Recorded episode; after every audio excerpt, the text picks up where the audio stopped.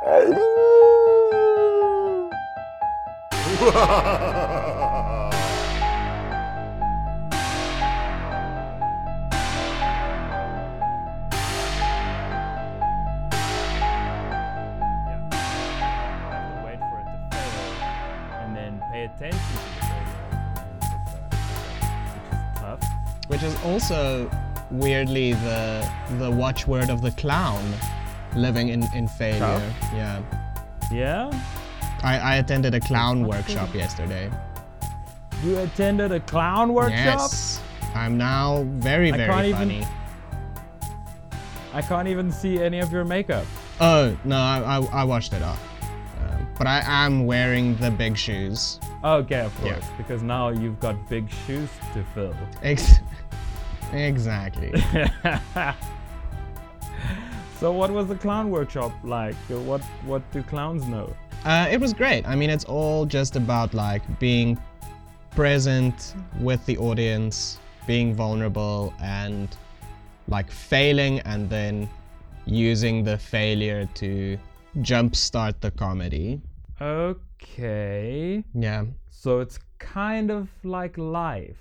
Yeah, it's actually quite a lot like life. Okay, I get it. I see where clowns are coming from. Um, but here's the thing I didn't know clowns could take off the makeup. Yeah, no, it's um, it is possible. I'm astounded each day by new facts. Yeah, the really hardcore clowns get it uh, tattooed on, uh, but I'm just not at that level yet, you know. Yeah, yeah, it's your first class. It takes 10,000 hours to master something and 7,000 hours to get it tattooed on your face. Exactly. So once I hit that 7,000, I'm not looking back. I'm getting a full clown face tattoo on my face in tattoo permanently. Yeah, that sounds uh, like the best type of decision. Mm, That makes me wonder like, it takes us about an hour to record the podcast. that's right. So only after 10,000 episodes will we truly have mastered podcasting. Yeah, but I'm not I'm not too worried about that. I'm looking forward to the 10,000th episode celebration. I mean, you and I we've already got plans for that specific episode. Yes, yeah. Well, we've planned at least 20,000 episodes in advance. We do. Um, and that itself actually took quite a while. So I, I think we can add that to our 10,000 hours. Or we're just really good at making lists. I mean, we are really good at making lists. That is a fact. Uh, I, I suppose that does it for the What Do Clowns Know slash lists hour. Yep, the usual podcast that we do every time, every single time. Yep, it happened five times this month. Because, as you may know, this is Halloween. Halloween, Halloween. I'm a very Werewolf Appreciation Month. yeah, I feel like you're a werewolf. You didn't get your shots. yeah, my, my werewolf has like mange, and he hasn't eaten in, in like a month. Oh, that's not a good. No. I mean, you should eat between episodes. You should try that. It helps. I just don't get around to it. Yeah, I get it. You're busy. Mm. Tough life. Welcome, of course, to Be Positive. The, The positive, positive. B, B- movie pod. Movie. Podcast? Podcast. Podcast. One of our fans, Nina Erasmus, recently made a comment about a- Afro-Amerikaans accent, Yeah. which is I don't know what you're talking about. yeah, that's totally What- ridiculous. What do you mean? we don't have a sort of American accent that doesn't actually sound American. At all, just because we learned it from TV or Yeah. nothing. I don't know. My American accent always just like it starts somewhere in America and then it always like it takes a, a south turn. Just goes more southern. Yeah. Well, I Uh, mean, I don't know what it is. we we are from the South, the deep South. Oh my god, little Mickey jokes. So I'm I'm going to try to use RP received pronunciation, but I'll, I'll probably fail and slip back into a, a sort of pseudo American accent. I just did it right now. yeah, just your normal speaking voice. Also, I work with a lot of Americans, so maybe I'm like absorbing their accent Mm. a bit, which I, I try not to. But the only other accent I can do is like a very Afrikaans accent. Maybe we should it try doesn't that. sound. All right, I'm gonna introduce myself like that. Okay, me too. Hello, I am Fraser.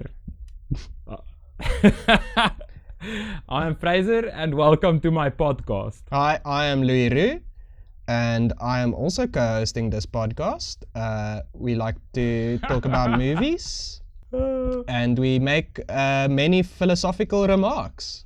yeah, that's true. That's true. That's actually very uncomfortable. Uh, a very uncomfortable way to talk. It is because we were takes a lot of raised by American television. We have a sort of American Mm. accent. I think the same thing happened to the Dutch. They also have a kind of American accent. That is true. Yeah, uh, I've met a few Dutch people, and they don't sound as Afrikaans as I expected them to. How how strange. Yeah, it's weird how that ha- a completely different language would have a completely different accent in English.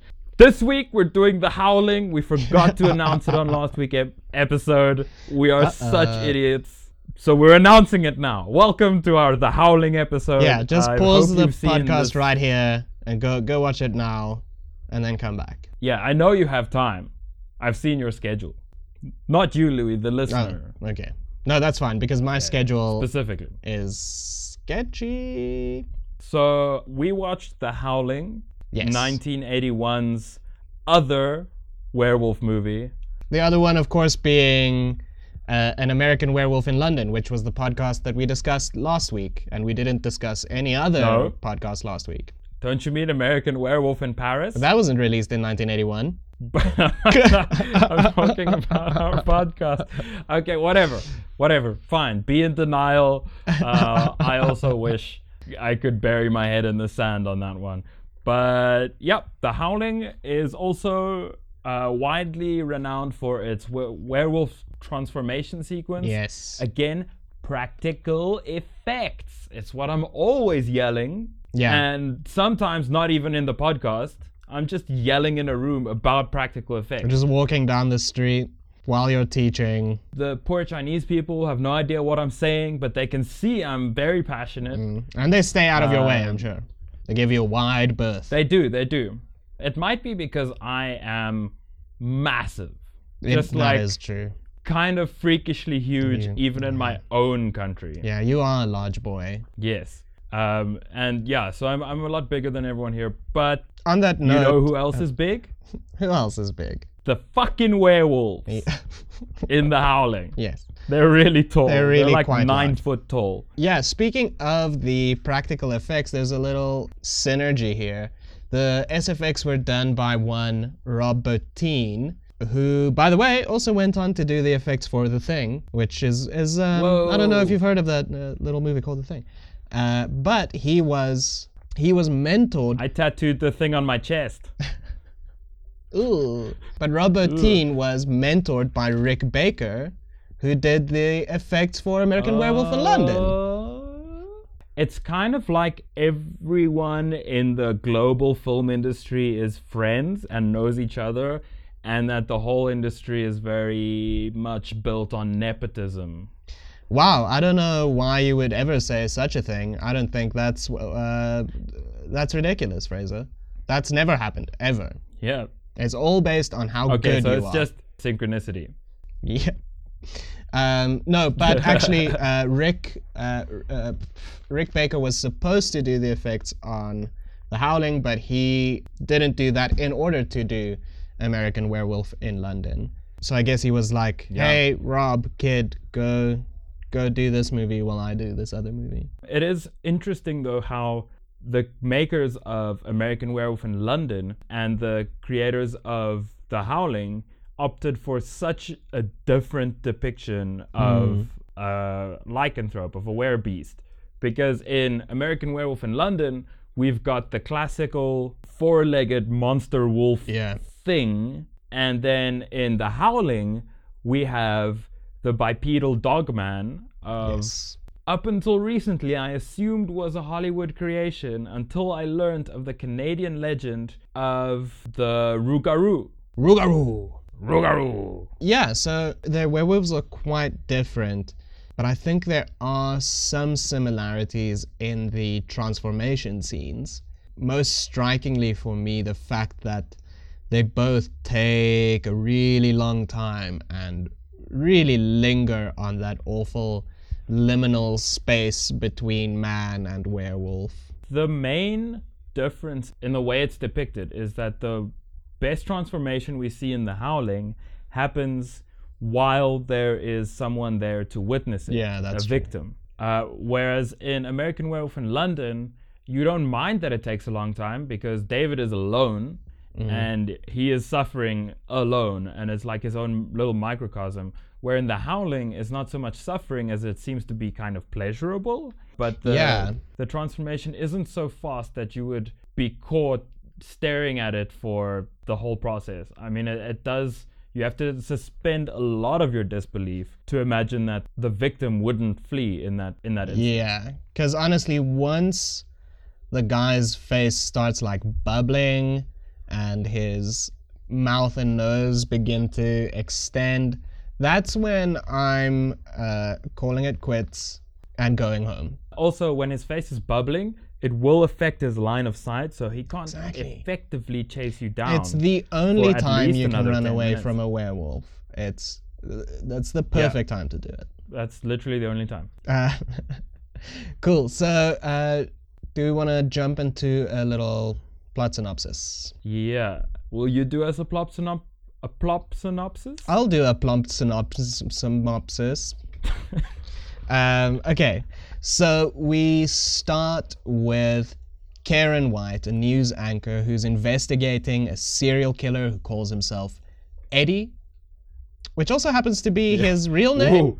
Not a Yeah, Great I don't. I don't know if he calls himself Eddie or if that's just sort of you know he's really fond of crayons, so he just wrote his name on the wall and his first victim, and he was like, ah, yeah. a masterpiece. So And just no one knew who Eddie was because it's a common name.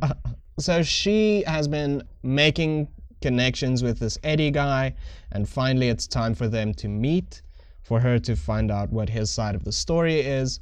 She's lured or guided into a porn shop theater in which he attacks her but is then shot. And this incredibly traumatic experience leads to her being sent away for a few weeks to uh, her psychiatrist's like wellness retreat center called the colony oh my god, that is such a cult. yeah you hear the colony and you go oh that's a cult Never go to the colony.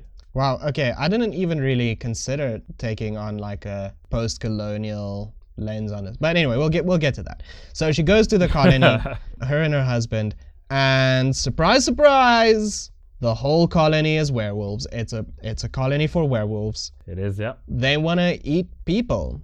And you happen to be people, exactly. Karen and Bill. that's basically the plot. They get to the colony werewolves start turning up her husband gets bit and turns her best friend terry gets bit up and killed and eventually uh, terry's husband shows up with a rifle with some silver bullets and they kind of get away Is this another one of those situations where there's multiple endings? Because to me, Karen does not make it out. I mean she gets bit She gets out of the colony, but then she dies like a week later. Well, she doesn't die. She she gets bitten. Oh, that's the very end. Is she she gets bitten and then she exposes the werewolf conspiracy on national television by transforming herself. Yeah, and then having her friend shoot her. Oh shit, he her. does he does kill her. She does die. Oh shit. Yeah. I mean, just finish the transformation and film the whole thing. Come on. Like, what? Now you're gonna shoot her and she's gonna turn back into a human. Yeah. and you're just gonna end up like with a dead a dead person you're gonna be like what not did not think this through Yep. oh no i'm going to jail No one who watched it actually believed it either. So it didn't really help. yeah um but that's typical you know like people only believe the news when it is kind of horrible but when something magical happens they won't believe it Yeah. I mean, like one of the people watching television just goes, "Oh wow, the special effects they have nowadays." Which, uh, granted, the special effects are pretty good. and that was the special effects that they had in those days was exactly this film so right off the bat it starts with like random like segments from news programs about like unexplained animal attacks and all this and that and then we cut into the doctor's uh, like talk uh, he's talking about like psychology stuff Yeah. The first words we he- actually hear in the film are the doctor's words repression is the father of neurosis. And that yes almost sets up a little mission statement for this film. yeah uh, he goes on to mention animal magnetism Yes. the concept of the noble savage Yeah.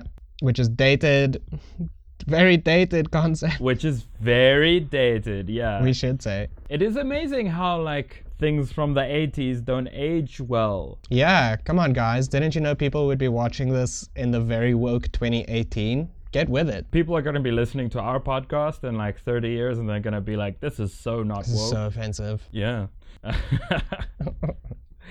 uh, i can only hope to be offensive in the future No, but the thing is, no one will be listening to podcasts in the future because we'll all be too busy driving around in our Mad Max wagons looking for water. but what are you going to listen to while you're driving around Uh, that's actually true.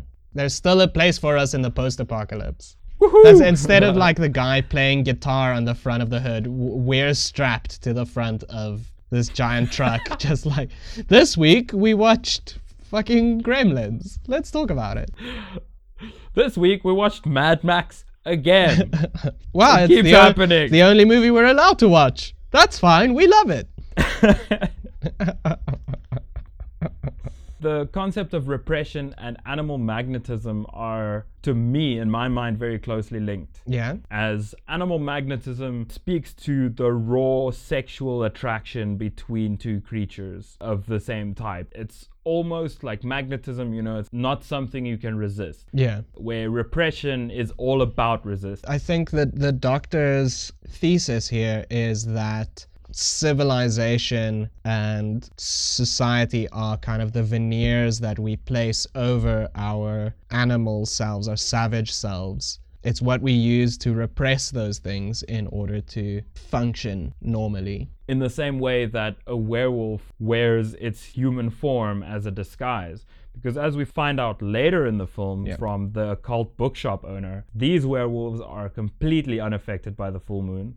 They can transform at will, which also, again, it speaks to being able to take off the mask Yeah. and let out that inner animal. And it's quite interesting that they're at this so called therapeutic retreat, right? Where clearly the doctor is interested in uh, handling or treating that kind of repression and encouraging people to unrepress, to bring those Yeah. urges out. And he also ends up being one of the wolves. Yeah. So The, his. the leader, well, well, they kind of have a little bit of beef mind. about that. yeah. But so it's almost like he's advocating for werewolfism as a cure to neuroticism. Is that Uh, ridiculous? which it might be. I don't know if it's ridiculous because I feel like being a werewolf, at least from the things that are assumed about being a werewolf, perhaps you live longer, you you're stronger, you're immune to disease. Hmm. After transforming, there there seems to be like a euphoric state. So it might be that a transformation into a werewolf does cure neurosis. or is the werewolfism the neurosis itself? That explosion, that symptomatic showing of the of the repressed desires or urges. How much control do they have over themselves as werewolves? from the first howling because i've seen a few of them in the first one we don't get to see them acting with a lot of autonomy because they are all sort of in this colony because they're now going to eat these humans so they are there to eat the humans but it would seem that they have a fair amount of control but they kind of follow what the the pack leader is doing Okay. uh, because as we see Karen's husband Bill, and this is where animal magnetism comes in later, he gets bitten or Yep. clawed by a werewolf. Uh, he ends up transforming and then cheating on her with Marsha, the true leader of the werewolves. Yeah. The goth um, Um, witch werewolf. Yeah, yeah, the Wiccany woods lady. Yeah. In that instance, we have the animal magnetism of him having his first transformation, and they hook up and they do the thing, Yeah, and they and they transform while uh, fornicating. which is something Yeah. to witness. Um, Yes. It's definitely up there with weird shit I've seen. yeah. But um, at the end, when Karen and the reporter friend, whose name I don't remember, Terry um, or uh, no uh, Terry's. no, not boy- Terry, Terry's husband, boys, boy, I boyfriend, man, is, guy yeah. thing. Exactly, he's not. Whatever, he's he plays a big role. He just doesn't have a name. So, uh, reporter guy and Karen are racing away, and a werewolf leaps onto their car and bites Karen in the shoulder. She ends up shooting it. It was Bill the whole time. It was so Bill there all again, along. it might be proof that he does not have control. But then we need to remember a few things. First off, he's a young werewolf. It's his probably his second time transforming. Yeah. And second of all, I would assume that these animals would follow their pack leader. And if the pack leader is attacking a thing, they're all going to be attacking that thing. Do you think it's because Bill still has an attachment to Karen that he wants to transform her? Would you say that he was intentionally trying to transform her, or was he trying to, in fact, bite her arm off? Kill and eat her. Yeah. I don't know. It's difficult to know because they do shoot him right in the face before he, he really gets to do Yeah. anything. We could have seen where that went. Yeah. But then we have the character of Eddie, who uses his werewolf transformation as part of his serial killer routine, Yeah. his bit. He's always spooky, he's always in the dark, he watches people freak out as his face bubbles and his fingernails grow. That's part of the thrill for him, is to render people powerless with his 10 minute transformation Yeah. sequence. Yeah, and Eddie is, I think, the scariest wolf in that pack. Even as a normal person, like incredibly animalistic and, well, not to insult Yeah. animals, but you know what I mean. And he is also a murderer, rapist, um, serial killer. that takes us back to what people theorize is the original meaning of of lycanthropy is people trying to explain the cruel acts of others. Early serial killers, for instance, someone in your town that you found out was making lampshades out of his family members, and then you were like, "But we don't even have lamps yet. Why are you doing this?"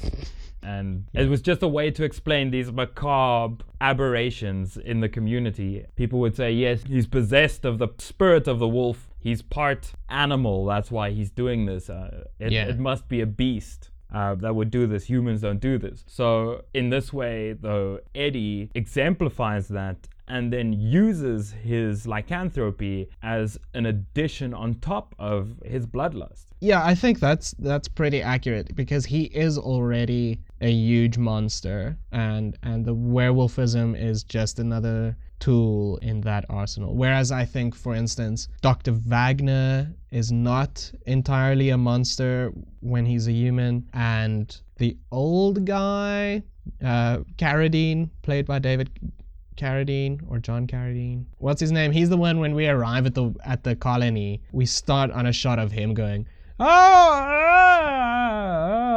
Ah, ah," Yeah. And then he goes on to say, can't go on like this. and then he tries to Teeth are stuck. tries to jump in the fire. Which is a weird way to kill yourself. It is actually a very, very interestingly shot sequence because he's walking and he passes by like the younger groups of people milling about at this bonfire party. And, you know, he would stop at a group, he would turn towards their social interaction and attempt to integrate into that that interaction mm. before realizing it's futile, moving on to the next. This happens like three times.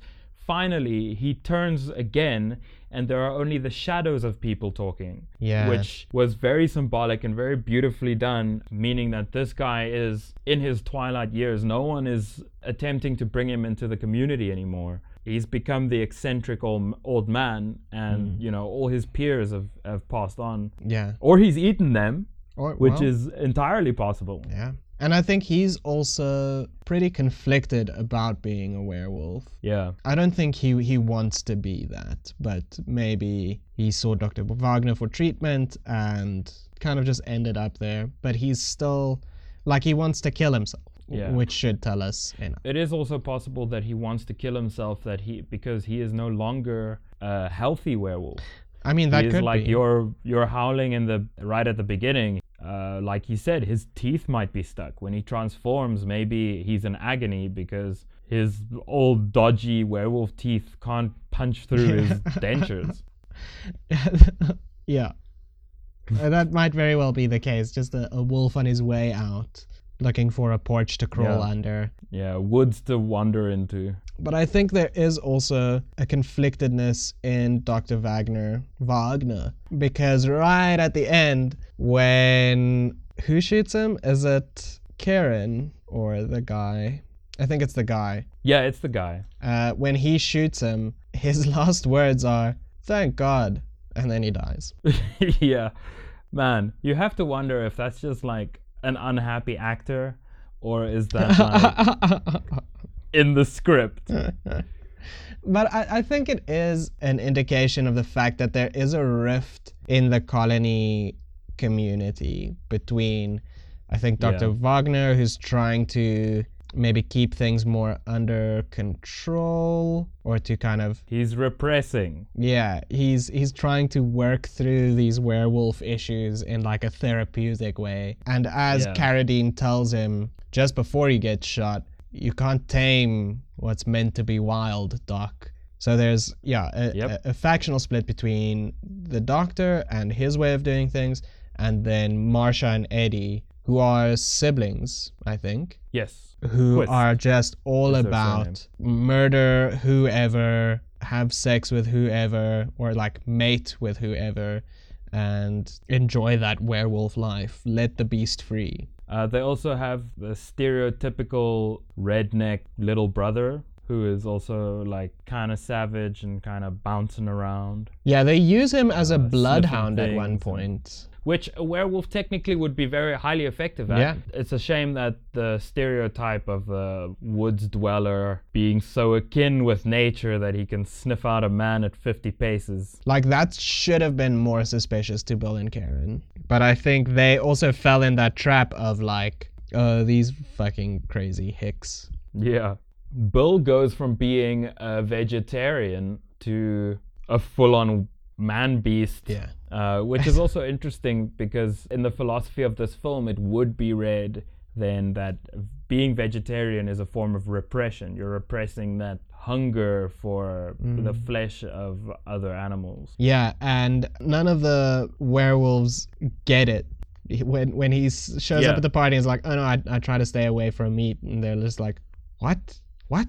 What are you talking about? That's insane." What do you even eat? I mean, that might just be the '80s talking. Yeah, I think it might just be the 80s talking, but it it fits well into the whole werewolf thing. It does. Yeah, and so he he at one point is just sitting like tearing into a short rib, Yeah. and he says, uh, "I'll I'll eat anything if I'm hungry enough." Actually, yeah, because he does end up taking a bite out of his wife. Uh, well, I guess we can also talk a bit about our B story with Terry and the other guy. Sorry, other guy. Terry and Guy.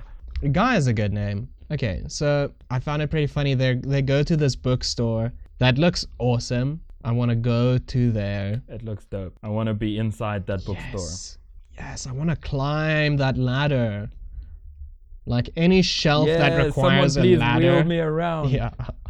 And they this this guy's like, what? You want to talk about body snatchers, werewolves, vampires? I got everything. And he he gives them a book on werewolves. He gives them all these different things, and eventually, guy is just like, do you believe this stuff? And the owner's just like, look, I'm trying to make a buck here. Okay, I've got the books. Do you want Yeah. the books? Are you are you buying or are you talking? Yeah. So that kind of like very modern, cynical, and I mean, I don't mean that as a slight against the character or anything, but that kind of cynical way where you know, sometimes you just have to sell some shit that you don't really even believe in because that's what the people want, that's what makes money, that's what pays the bills. Yeah. So I really enjoyed his Catering character. to a niche. Yeah. But that's the thing, you know, everybody's got to eat. If there's a market for something and you're in the position to provide the thing that people want, all the more power to you. Yeah. Like that's why Etsy is so popular.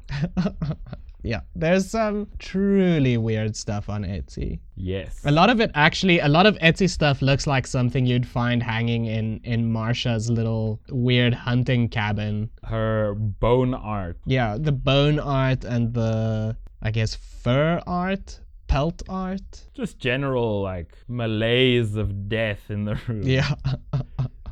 but she's definitely like like a death energy person.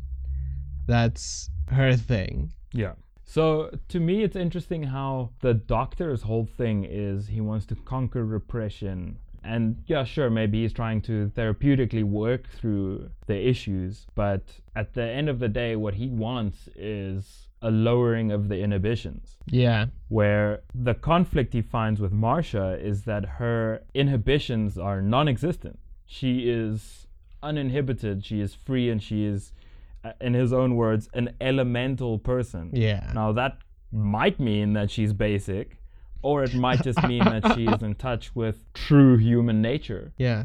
Or true wolf nature.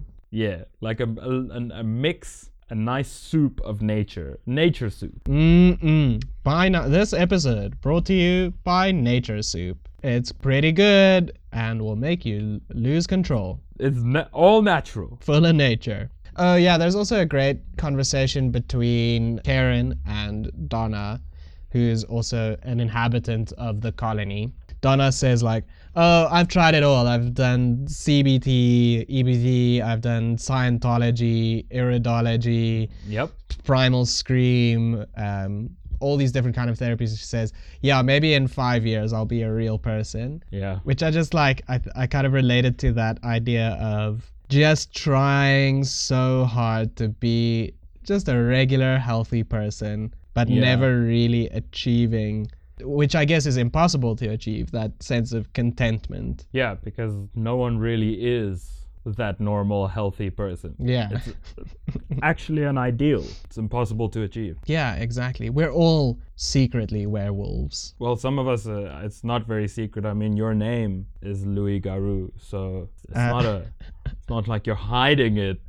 No, well, uh, no one else has noticed yet, which is good. Well, I am known for being fairly perceptive, and all our listeners now share in my perceptive abilities. you've done it. You've passed on the gift. The gift, of course, being what uh, Doc refers to werewolfism as a gift of Yeah, pure life force and energy. yeah. I want to talk quickly about the sequel, The Howling 2. Your sister is a werewolf. Is that literally the subtitle? So it's got two official titles. The first is The Howling 2, Your Sister is a Werewolf. And the other one is The Howling 2, Stirba, the Werewolf Bitch. Uh, I hate it. I hate it so much. It is not as good as the first Howling. What a surprise! Uh, but it does build on the notion of matriarchal werewolf society. Uh, okay, that might actually be interesting. In the original Howling, you have Marsha taking over the colony, Yeah. where it seems like the doctor thought he was the de facto leader, but the werewolves were all following Marsha from the beginning. Yeah. In a very werewolfy way, they were really just taking advantage of his resources. Yeah, yeah, he's got the facility, he's got the land, and he is more than welcoming to have them there. He's all into it. Yes, let me help you, my sweet wolves. And Marsha, Marsha, Marsha, Marsha, Marsha. Have you seen all the the Howling sequels? Uh, no, no, I have not yet because there's like seven Yeah. of just- them. so you've seen, the Howling 2. Your sister is a werewolf. Yes, Have I've you- seen the Howling three. And the I marsupials. Yeah, I did watch the marsupials, but I can't remember any of it. I just remember like a fucking werebaby crawling up out of his mama, I don't like crawling that. up into her tummy pouch. I don't like that at all. Oh, it's goopy, it's slimy. Ugh. Apparently, the way they did it is they put like a little werewolf costume on like a rat or something. Yeah? And then just like had it crawl out of the pouch and climb down, and they played that in reverse, and that's why it's so weird looking. Uh, uh, have you seen but we'll do more howling on the podcast. Because there is Howling 4, Howling I've not 5, seen any. Howling 6, Howling 7, and then the Howling reboot from Yeah, 2000 and sometime. this millennium. Yes. Yeah, Which will get less and less specific as Um, time goes on. exactly. Yeah, but for now, it's a pretty small sample size. Yeah. I also just want to talk about just the film itself. I really enjoyed the way that it is an incredibly slow build. We really focus on Karen and her going through this trauma. Like, they really give that trauma enough respect in the film because it is Yeah. awful and she really goes through it. By the way, Karen, played by the mom from E.T., Dee Wallace. Oh, Yeah. And the mom from uh, Critters. what? Yeah. That, it's amazing how Critters is like a bigger reaction for me than ET. Because you you mentioned ET and I'm like, yeah, it's Yeah, whatever. disinformation. And you mentioned Critters and I'm like, woohoo! Love that shit. but anyway, so we have this incredibly slow build, and the film's atmosphere stays consistently dark and tense. And I think this is also the only werewolf movie we watched where the werewolves are just the antagonists. Yeah, it is literally the only one we've watched where the werewolves are m- mainly antagonists, except for Never Cry, werewolf. Werewolf. Yeah. except for that one. Wait, wasn't there like a weird sort of twilighty thing in There was almost one, and uh, and then the the female lead realized that she was a minor and uh, promptly murdered the werewolf. Okay, excellent. Yeah, so uh, especially in the beginning, it places a lot of emphasis on the seedier side of humanity. The city they're in apparently is nothing but porn shops and gambling dens and everything that is Phone booths. and phone booths. One phone booth and a million porn One. shops. Were were so many adult stores really necessary back in the day? I mean, I know they didn't have the internet. I mean, but people were bored. Everybody needs porn, and like, if the more stores there are, the less likely you are to run into a friend, Okay, a family member, your spouse, uh, a colleague, your parents, your grandparents. Your actual grandparents. Yeah. So the city they're in is this awful, seedy place, and it ties back really nicely to Doc's conversation around repression and this whole idea that the werewolf is kind of the released subconscious urge of of the afflicted person. yeah, yeah, it's the id freed from the superego Yeah. is the werewolf. Which is oh boy, that's scary. Yeah, it's not great. The whole thing is that the super ego is supposed to be there. Like if that's the whole it's the gatekeeper. It Yeah. needs to keep in check what can realistically be done uh, to one's innate desires. It's almost as if Dr. Waggner is he's trying to replace the harsh disciplinary father, um, the primitive father, with a softer, permissive father figure, where he's trying to stand in that role of the superego to try and keep the colony uh, under control, which does not work Yeah. for him. In the same way that the id never truly murders the superego in reasonably healthy people, the werewolves never violently turn on the doctor. They may defy him and be completely out of his control, but they never turn on him in an aggressive way. He's never ejected from the pack because the pack as a whole would become a cohesive unit, the same as you've got the ego, superego, and the id Yeah. forming the pack that is your your consciousness. Hmm. At least according to Freud. I guess then, and, and then Eddie would be functioning as the id. He's the most violent, perverse, in quotes, the most uninhibited and uncontrollable wolf in the colony. Well, I would say that all the wolves in the colony are their own little versions of the id, where they all have the doctor as a superego, but Eddie, having left the colony, is an id to itself. There's Yeah. no there's no superego Yeah. oversight, Just completely unleashed. which is not super great for a secretive uh, sect of werewolves. Especially if they then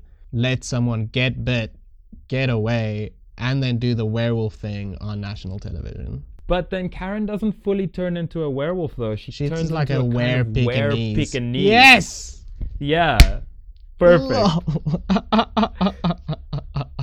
I wrote it down in my notes. Where Me Pekingese. Oh, classic. That's great. She, That's what she does look adorable She as a, does. a were Pekingese. So though. cute. And I feel like there should be more were Pekingese out there because it just looks like a softer Chewbacca. Yeah. No, that was very cute. And then they shot her. For being too cute. And she didn't she didn't fully uh, explain anything either. She didn't tell anyone who it is or where they are or what their plans are. She was just like, There's a society among us, neither man nor beast. Ah, now I'm a Pekingese. And then she gets shot and she dies. it is a shame, but then also Karen, maybe before the movie she's a good reporter, but during the film, she is terrible at communicating. Yeah. She doesn't like. It must be the trauma. Yeah, I think it must be. Because she's not like taking notes or asking too many questions or anything like that. Yeah, she's kind of a bit of a passive observer to the whole thing. Yeah. And it seems like she is dissociating from reality pretty hard during the film. Mm. And that could be a result of the trauma. I definitely think it is. Another thing that I noticed in relation to this trauma and the idea of civility covering up our savage natures is the repetition of the smiley face motif. Yes, So- Eddie's calling card. Yeah, exactly. Eddie has these yellow smiley face stickers that he uses to kind of mark his areas, I guess. In the beginning, to tell Karen where to go, but also his weird serial killer bunker and the shed, Marsha's shed, which is again that kind of very civil, friendly veneer, and behind it, this awful, horrible obsession and deranged desires and things. Yeah. Yeah, I thought that was a great little um, visual metaphor for that concept. Yeah, definitely. So, Louis, Yes. if you had to rate The Howling out of one to six minutes of standing aghast in front of uh, a werewolf mid transformation as he is gearing up to eat your face, out of six minutes, how many minutes would you stand staring at his bubbly features before chucking the convenient acid behind you in his face and bolting for the door? I gotta tell you, I'd really give it a chance. I'd say five minutes. I'd go through most Wow. of it, and then once I can safely say definitely a werewolf, then it's acid time. Not a were Pekingese. Because if it's a were Pekingese, I'm I'm taking that home and giving it cuddles. You know. Yeah, uh, because a Pekingese also has this short little mouth that They doesn't do. really. it can't eat your face. It's just like yeah, it doesn't nibble. I would wait six minutes, Wow. get bitten, Oh. and then wrestle the werewolf to the ground Ah. and feed it the acid, surviving the encounter, and then in turn becoming meta-human myself. yes. Well, would you start your So I don't own know. werewolf colony? Uh, it depends on does the lycanthropy come with immortality? The answer being yes, as we find out in The Howling 2. Oh. So eventually, yeah, I'd probably start like a little were cult. Yeah. And like it'll be groovy, we'll play guitar, sometimes we'll eat people, you know, were cult. A real family thing. Yeah, but let's not call it the family. No. That's been done. It's been done. and it was terrible. So I guess that brings us to the end of werewolf appreciation month. Yeah, I, I think. Do, do you think we should take a, a second just to reflect on what we've learned about werewolves? Okay, I'll I'll I'll start us off. Mm. One thing I've learned about werewolves is that they are not the same as night wolves. Yes, that was a surprise. Turns out night wolves are just wolves that come at night. Yeah, yeah.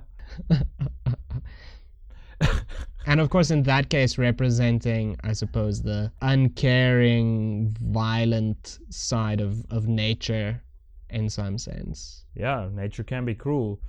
Uh, the second thing I learned is that alcohol makes werewolves stronger, Yes. and that snorting a fat rail of moon dust will turn you into a werewolf, Yes. or will turn a werewolf into his wolfy form. And I suppose that, that the werewolf can be the good guy if he's fighting an international conspiracy of reptilian shapeshifters. Yeah, I guess if his uh, unrestrained inhibitions uh, release him to become a vigilante, Yeah, which is interesting because he's he is a vigilante, but he is still dressing up as a police officer. it's to confuse his victims. They're Mm. gonna think, oh, fine, it's a police officer. Sure, he's got too much hair, but I expect some due process. Yeah. And then, bam, Bam. you're dead. Yeah. Shot in the face. No Miranda rights. Although, wow, No Miranda's in sight. That does actually just sound like the regular police anyway. Yeah, except they're not allowed to have, you know, great big bushy faces. Yeah. Um, but that's the only difference. That's the main difference, yeah. Uh, we also learned that werewolves can be neo Nazis. Yes, we learned that. Which That- was not entirely surprising. No, actually, not at all. I mean, if you just look at the subgenre of Nazi werewolf movies, you'll know that there are strong ties to fascism and Nazism, where you you must know that uh, Adolf Hitler Was, Was a werewolf. Oh, sorry, come again? no, don't malign my beautiful creatures. No, he was obsessed with wolves. Yeah. Uh, he would he was known to whistle "Who's Afraid of the Big Bad Wolf" uh, as he was walking down corridors. He named his submarine team the Wolf Pack. Uh, Yeah. He's just he was very interested in wolves. That man. So his followers logically would, you know, also be Yeah. kind of like that. there is kind of a, a, a- a specifically fascist way of using wolf imagery as kind of a you know a northern european heritage thing as well as like a a rugged individualism a heroic pack mentality along with that and of course they also they portrayed a lot of their victims as vampires Yeah. continuing the age-long battle between werewolves and vampires Yeah. Um, which has no anti-Semitic overtones. Not at all. Not even once. Nope. But then I guess now that you've mentioned it and kind of tied it together, we can never unbind those two concepts. We li- we literally will never be able to because it actually is that. Oy. Yeah. Which we'll we'll just have to bring it up in every vampire movie we do. okay, cool. Yeah, let's malign the vampires. I mean, no, we're not Those maligning the bloody- vampires. We're Toothy we're maligning. Asking them to turn us into vampires? we're deconstructing the origins of the vampire myth and challenging those assumptions. Okay, cool. So we're just sort of um, sitting on the fence on this one, Well, we're not dipping our toes into No. the wolves and the vampires. I mean, um, as we've seen, there are good there are good wolves and bad wolves. There are good vampires and bad vampires. There are good monsters on both sides. Very fine monsters on both sides. but no, I hope I hope it is explicit that we are anti-fascist. Absolutely. Yes, no, I I think by now anyone who's listened to us would have uh, noticed um, we tend towards the anti-fascist. Yeah. I feel that werewolves can be uncoupled from fascism. Yeah, I totally easily. agree. It, the mythology is older than fascism, Yeah. and it is um, also a bit broader than that. But it does neatly fit into their rhetoric. Again, it's just fucking fascists taking shit that doesn't belong to them and and twisting it. That's how they do. That's how they do. You can find us if you have any opinions on Werewolf Appreciation Month, suggestions on what the next Halloween special month of episodes should be. Yeah. uh, just tweet it at us or talk to us or you know, mail us, DM us, Send smoke whatever. signal. We are on Facebook, we're on Twitter. I, I haven't received any of the smoke signals people have been sending me. All the smoke signals come back with a, a this smoke signal has not been delivered. Exactly. Yeah, also, if you have any, this is more immediate, if you have any suggestions for films that you would like us to watch uh, for Christmas, any sweet Christmas specials that you enjoy, we'd love to check those out. Yeah, pop us a little message Yep. and we'll we'll get to that. Yeah, we're probably gonna do a similar thing in Christmas or in December with the episodes that we we've done in Halloween. Obviously, with like a Christmassy flavor to them. Mm-hmm. But f- as of next month, which is tomorrow for all you people listening on the day of release, which is Halloween. This is Halloween. So we'll we'll be back to releasing once every two weeks. Yep. But at least it gives you time to catch up on other things in your life that you were Yeah. neglecting because of Werewolf Appreciation Month, because you were just appreciating the werewolf so hard. So much. Um, yeah, I can't believe October is fucking five weeks long. That is insane. Uh, I honestly didn't think it was five weeks long until I looked at it and I was like, wow, there's a little half week extra. Yeah. Wow, five episodes. But we loved doing it. We hope you guys enjoyed it. And until next time, enjoy the spookiest time of the year, except for Christmas, which is the spookiest. Which is full of ghosts. yes. It's um, riddled with um, ghosts and things. And then, as always, you stay scary. Sp- spook them to the maximum. In preparation uh, for this, I was listening to eyewitness accounts of the Michigan dog man. Um, I want to hear more about this, but did we announce next uh, next time's episode? Okay, next time on Be Positive, we have 1994's Funny Man. Okay, I have literally no idea what that is, but I'm very excited. Uh, me neither. I don't remember adding it to the list, but then I do add things to the list when I've been drinking. So, So yeah, it, it was bound to happen. yeah, so just back to the Dogman Yeah. thing. I've been watching uh, on YouTube, I've been watching like people's encounters of the Michigan Dogman and like how it's exactly the werewolf from The Howling, but it's just like a cryptid and it's like wandering around Mi- Michigan. It's it's been blamed for some deaths actually. Really?